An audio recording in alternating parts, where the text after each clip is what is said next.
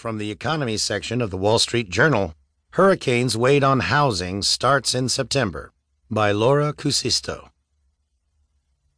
U.S. housing starts decreased last month for the fifth time in six months, as builders felt the brunt of construction delays as well as labor and material shortages caused by hurricanes in Florida and Texas.